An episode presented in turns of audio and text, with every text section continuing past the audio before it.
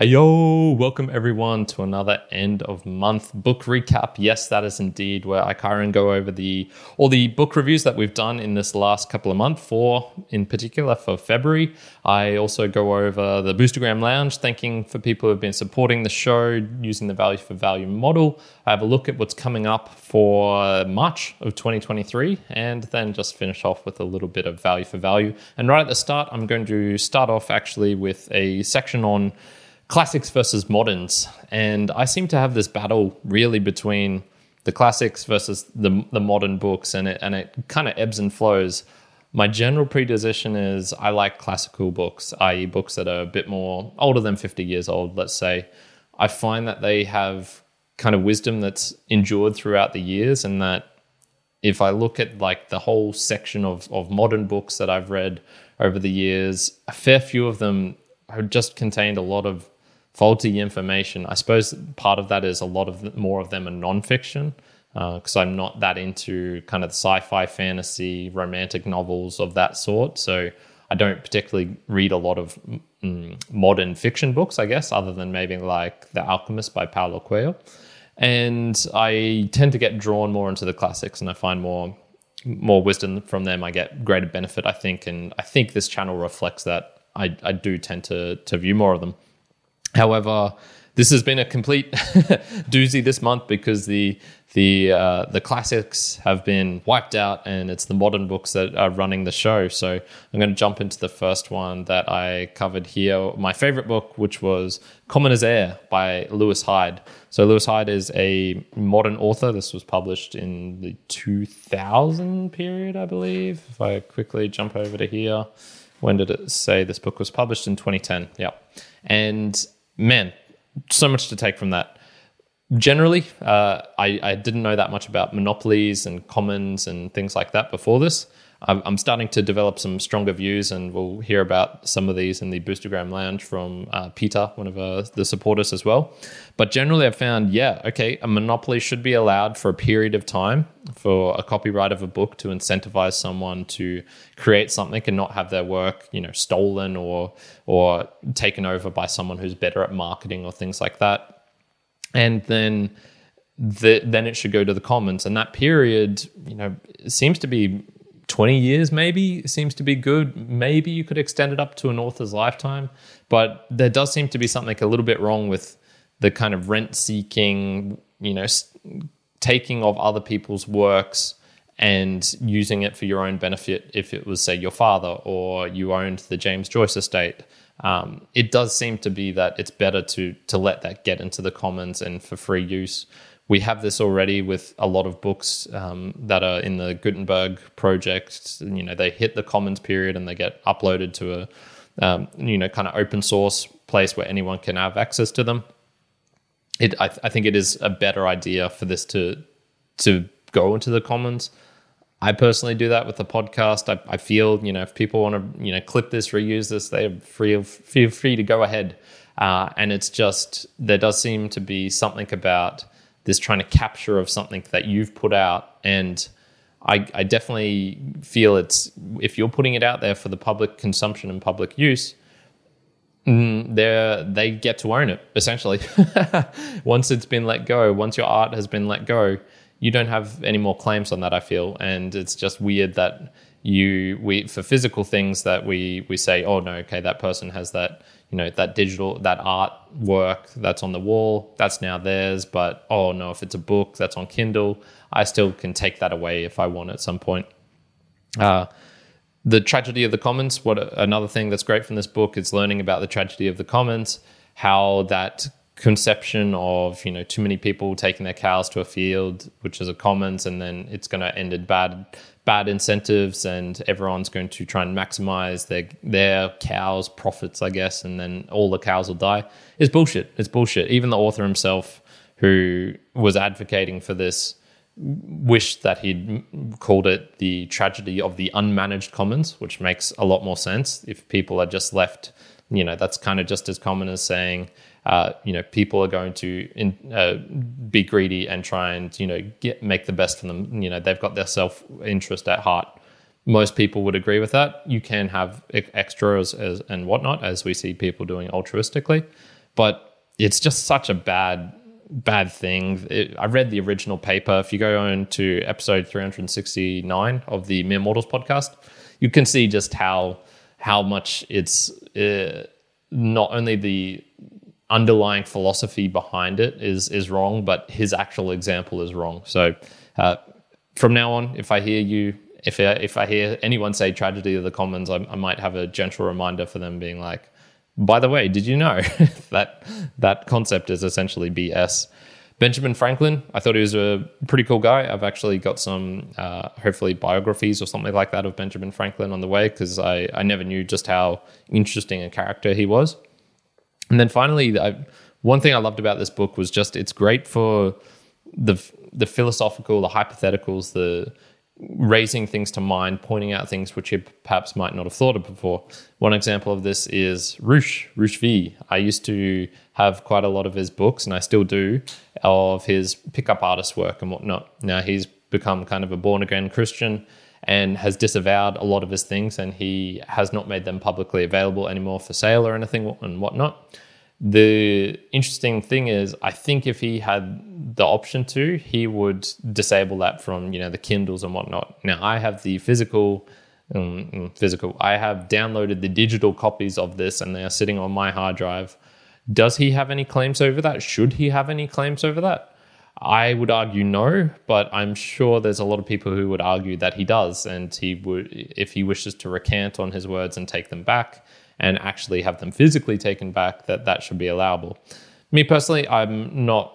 I don't think that's that's correct and, and fair, and that's how it should be treated. But uh, you know, I'm I'm relatively new to these topics of the commons, so my views aren't fully formed. I'm not set in my ways in in any particular case. Let's get on to the next book, which was Reality Plus by David Chalmers. David J. Chalmers, an Aussie philosopher. I actually, if you check out the book review, you will notice I forgot to talk about him as the author. I think I was, I don't know, for whatever reason, I missed that out. So uh, I actually have my notes here so I could even um, talk about that in particular.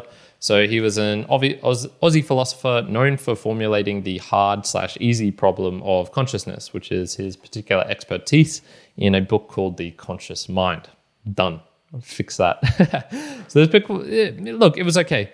There's two things. I wish there was more hypotheticals of his actual interactions with virtual reality. He said he played around a lot with it during the COVID times, and I would really like to know what a philosopher would think of that. You know, will we need taxes in this virtual re- reality? What kind of governments or mm, corporations or companies or structures are we likely to form in these places with this element of physicality taken away from it with this inability to en- enact violence, for example, on people. Although he did kind of argue that violence is real violence in there, so maybe maybe it's not that different. Uh, you know, how will large groups behave? Will coders become gods, much like we saw in the uh, metaverse book of complete uh, Snow Crash by Neal Stephenson? you know, what limits does our current body put upon the VR experiences? Will we be able to delve into them for eight hours a day? Is this possible? You know, there's all sorts of really cool things that I, I kind of wish he'd, he'd brought up more of and, and focus less on the philosophical side. That's just me, you know, saying what an ideal book would have been for me and, and how I would have rated it higher. I gave this a six and a half out of 10, uh, just for those interested. And I gave Common as Air an eight out of 10 for, for that one. So, yeah, that was one thing. The other one was that I kind of came away from this going, this is the intellectual version of a reality TV show or something like that. it's it's kind of mostly useless except for the fun of it. So it's fun of coming up with these hypotheticals of these what if scenarios. You know, other maybe a, a mid tier one of would be like you know, what if uh, you know, my fingers were replaced with sausages, or what if blah blah blah blah blah. And then there's you know other versions of oh my god, did you hear what Stacy said about Greg and what Greg thinks about Lucy's outfit, that sort of thing. You know, there's so many variations, and and I definitely don't think that it actually should be looked down upon any of those. It, different people are diff- attracted to different things. If you love the reality TV and you get enjoyment from that, I really don't think it's that different from many philosophy type works, which are, you know, fun hypotheticals, but how much am I actually going to take away from this book and and will it apply to my real life? Almost nothing. Almost nothing.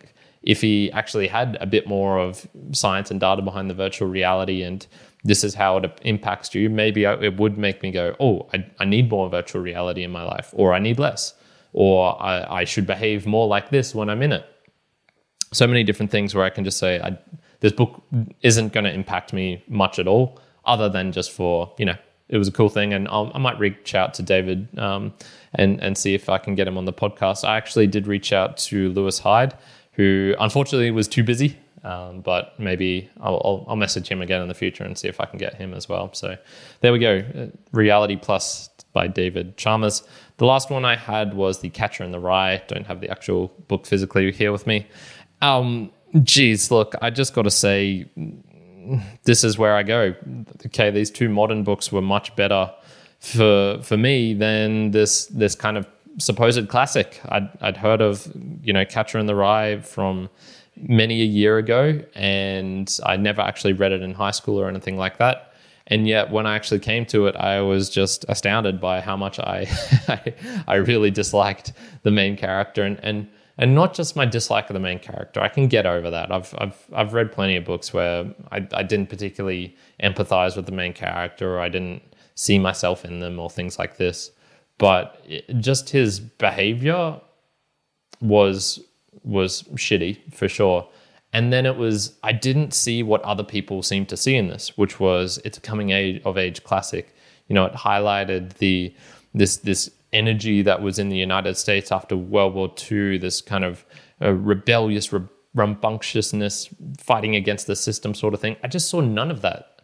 He he had a great life. Things were great then, and there wasn't anything he was fighting against. So I think my my main thing that comes from this is just confusion. I didn't really get why this book is a classic, and I've I've yet to see a convincing argument of of something that made me go, oh yes, this is indeed um, something I need to think about, or it really highlights this better than anything else done before. So. Uh, just just my my opinion. Uh, so I gave that a three and a half out of ten. The Catcher in the Rye by uh, J.D. Salinger. Uh, one thing that I think he did nail was about phonies was their tendency to list names. I've noticed that myself. If if I had to describe someone as a phony, uh, I definitely think it is this this highlighting of other people, and it's almost like you need to to say it out loud so other people know that you're talking about them and praising them in this way. Uh, I, I, think there is something kind of phoniness about that. It, when it's taken to excess of you know we did this and this person did this and and you know he's indisp- I just love that guy.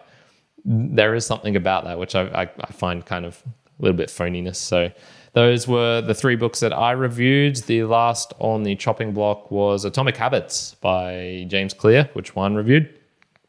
This was a book that I 100% would have read if it had come out five or 10 years earlier, probably. Uh, that kind of self development, you know, fixing your habits, getting after goals, things like that.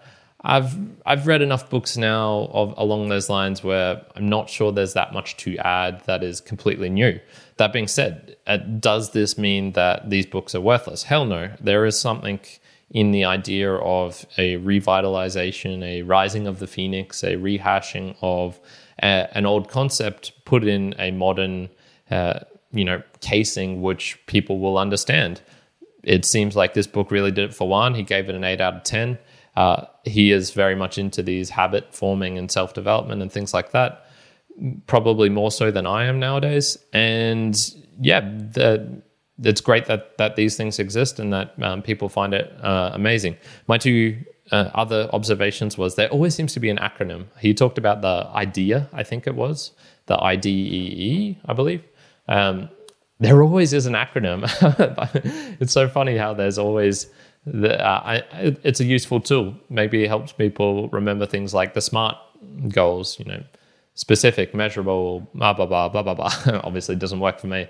So there all, does always seem to be an acronym. So I think if you're writing a self development book, you need to come up with a new acronym. That is the only way, that's the way to success. Um, is, is my is my takeaway there.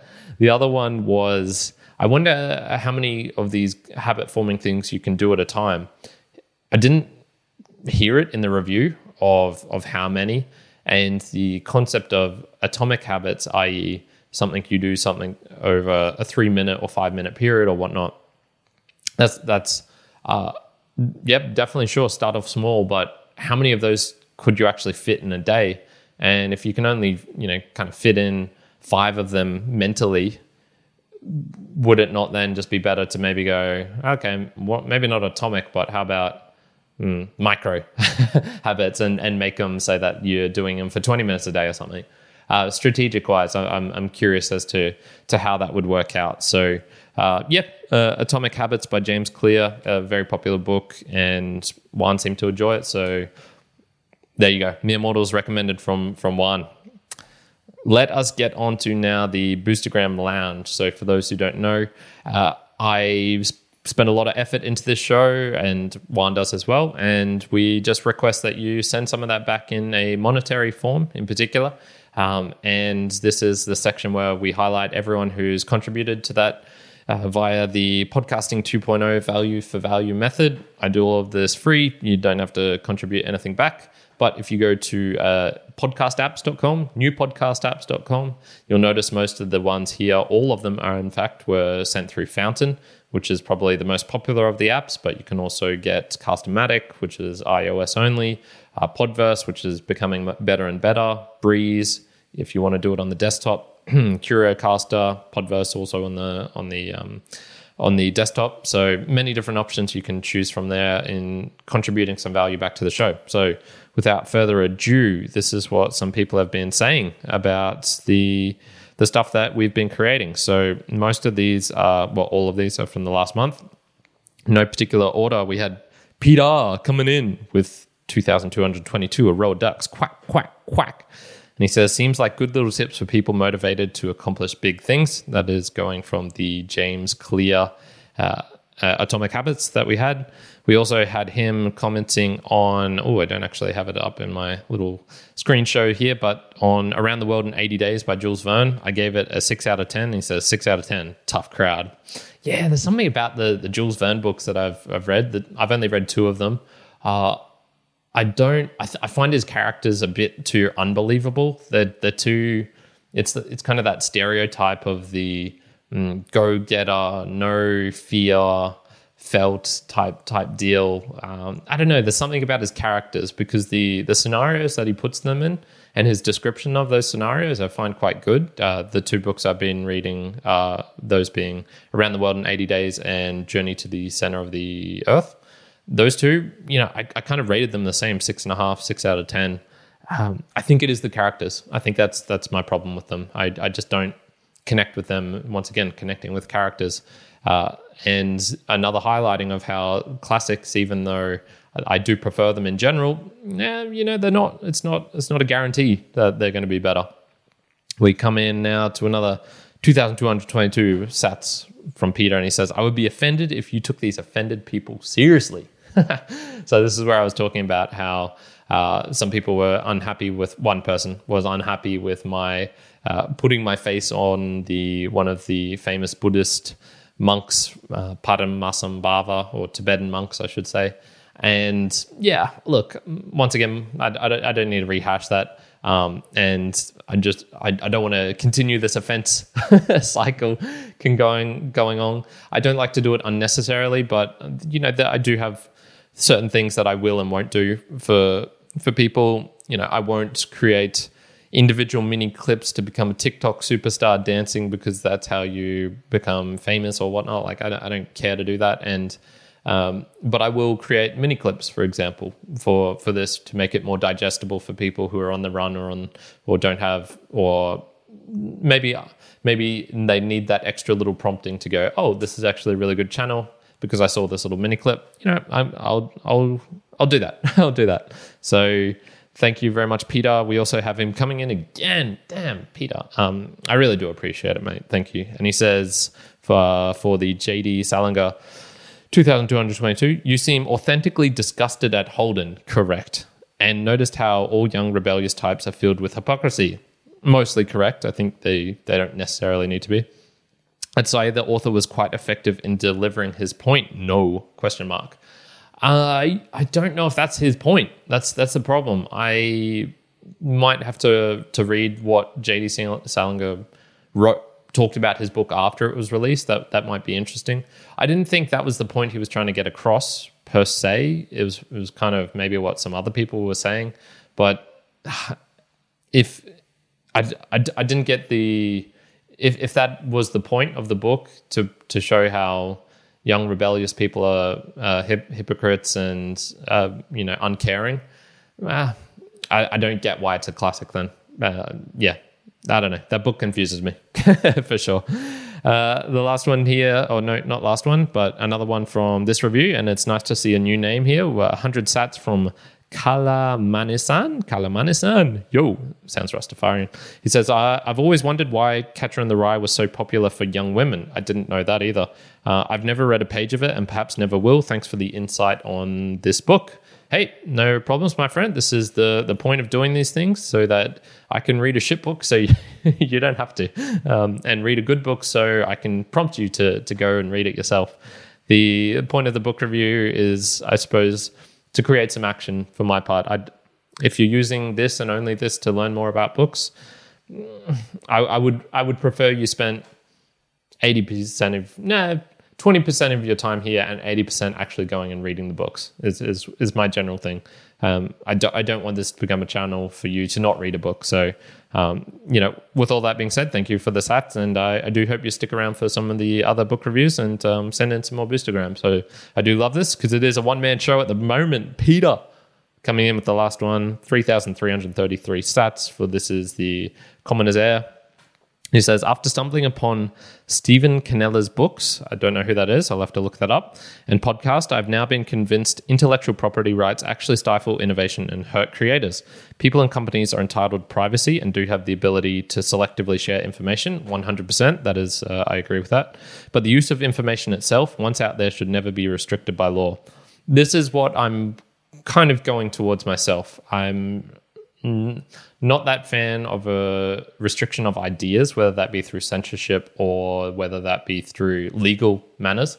And I do, but I I am hundred percent of the right for a person to have their own thoughts, to say their own things, to think their own things, to keep stuff private if they wish that to be kept private. And I think both of those views are hundred percent compatible. And am am leaning towards basically what you seem a bit more certain of, Petar, than than I am. I'm I'm still I'm still willing to to be convinced that I'm I'm wrong, um, which is a very regular occurrence. uh, so that was it for the Boostagram Lounge. Thank you, everyone. Those sats, I I pretty much keep in the Fountain wallet and I use them to spray elsewhere and, and encourage other creators and, and whatnot. So your your sats are going to a good place. They're um, not particularly in into into my my well, they're going into my wallet, but they're they're being spread on relatively quickly afterwards. So thank you, Petar and Kalimanisan, for for sending those boostagrams in. Very much appreciate it. Yeah, it encourages me a lot to to do these. Let's go on to what's coming up for March of 2023? Well, I don't know 100% because I have got probably 15 books that are sitting at the library waiting for me to pick up, which I will get tomorrow. What I can say is I have done the book review for this, Algorithms for Dummies by John Paul Mueller and Luca Massaron. As you see on your screen right now, this is the, the image that'll be coming up and that'll be released next week. So I've done the book review for that. I also can say for sure that I will be reading one of these two books, the first being Jose Maria Arguedas, Los Ríos Profundos, or most likely this one, El Mundo es Ancho y Ajeno by Ciro Alegría and that translates as the world is wide and strange, or the world is large and strange.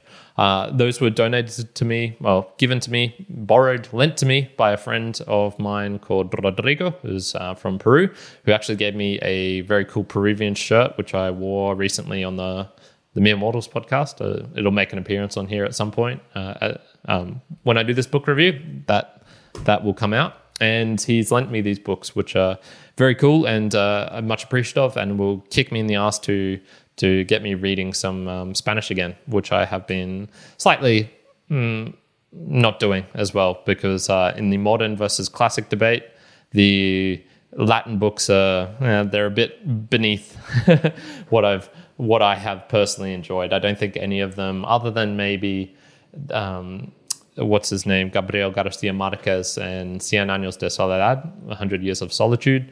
Other than that one, I've I haven't really been super impressed by by their style. So hopefully this one, which is a modern one, will uh, will be good, and we'll get onto that. Other stuff, like I mentioned, the Benjamin Franklin. I've got yes more classic works, and I will have another two, one or two coding Python books that I'll gradually be making my way through t- through as well. So who knows exactly what is coming up. And I believe Juan will be doing a book review of Life Force by Tony Robbins at some point, probably in March, but I, can't can't say for sure with that. And with that, we come to the end of this book recap. Thank you, everyone, for joining in, tuning in. Uh, I do hope you have enjoyed these. This is the value for value section where I now just say, um, you know, thank you for for sending in support, Petar and Kalas Manis Stan, whatever your name was. It's hard to hard to say. Uh, and I uh, I'll get his name right, so I'm not being an asshole. Kalaman is Kalaman Sihan. Kalaman Sihan. Uh, so thank you for for you two for supporting the show. Your encouragement keeps me going, and your sats also keep me going. Now, value for value is not just about sending in satoshis. Uh, that is a portion of Bitcoin to the show, which you can do through those apps that I mentioned previously. But value for value is is taking whatever value you get from this show and just do, sending it on back to me in some form. Now, it doesn't have to be sent back at me. You could tell a friend about this and say, hey, Kyrin's got some pretty cool podcasts going on. He's got the book reviews one, he's got the Mere Mortals. Why don't you go check out one of those? Hey, uh, Kyrin, you, you've stuffed this up. You could use the OBS software in a better way. If you, I don't like these things on the screen, I do like this. I'm always open to hearing some feedback and whatnot. Uh, you could share the show by via YouTube, via the audio, via whatever manner in in whatever manner and way you want. And then also finally, the the way that I appreciate the most is by sending in a boostagram. If you really want to, go leave a review on Apple iTunes or something like that. What I can say also is there's some always stuff in the works. Apparently, YouTube Music will now have podcasts in there. There is a podcast tab now in, in YouTube as well. So if you want every basically a, a replication of the RSS feed uh, in YouTube, you can go into the Mere Mortals book reviews and, and check out that. I think it'll, it'll probably come under a playlist, but maybe there'll be other functionalities. Uh, I try my bestest, my darndest to to make this podcast the best possible. So, um, any way you can send that back is very much appreciated. So, with all of that being said, I do hope you're having a fantastic day wherever you are in this classic or modern world of ours. And uh, yeah, if you do have any thoughts on that classic versus modern debate, I would love to hear them. Ciao for now. Kyrin out.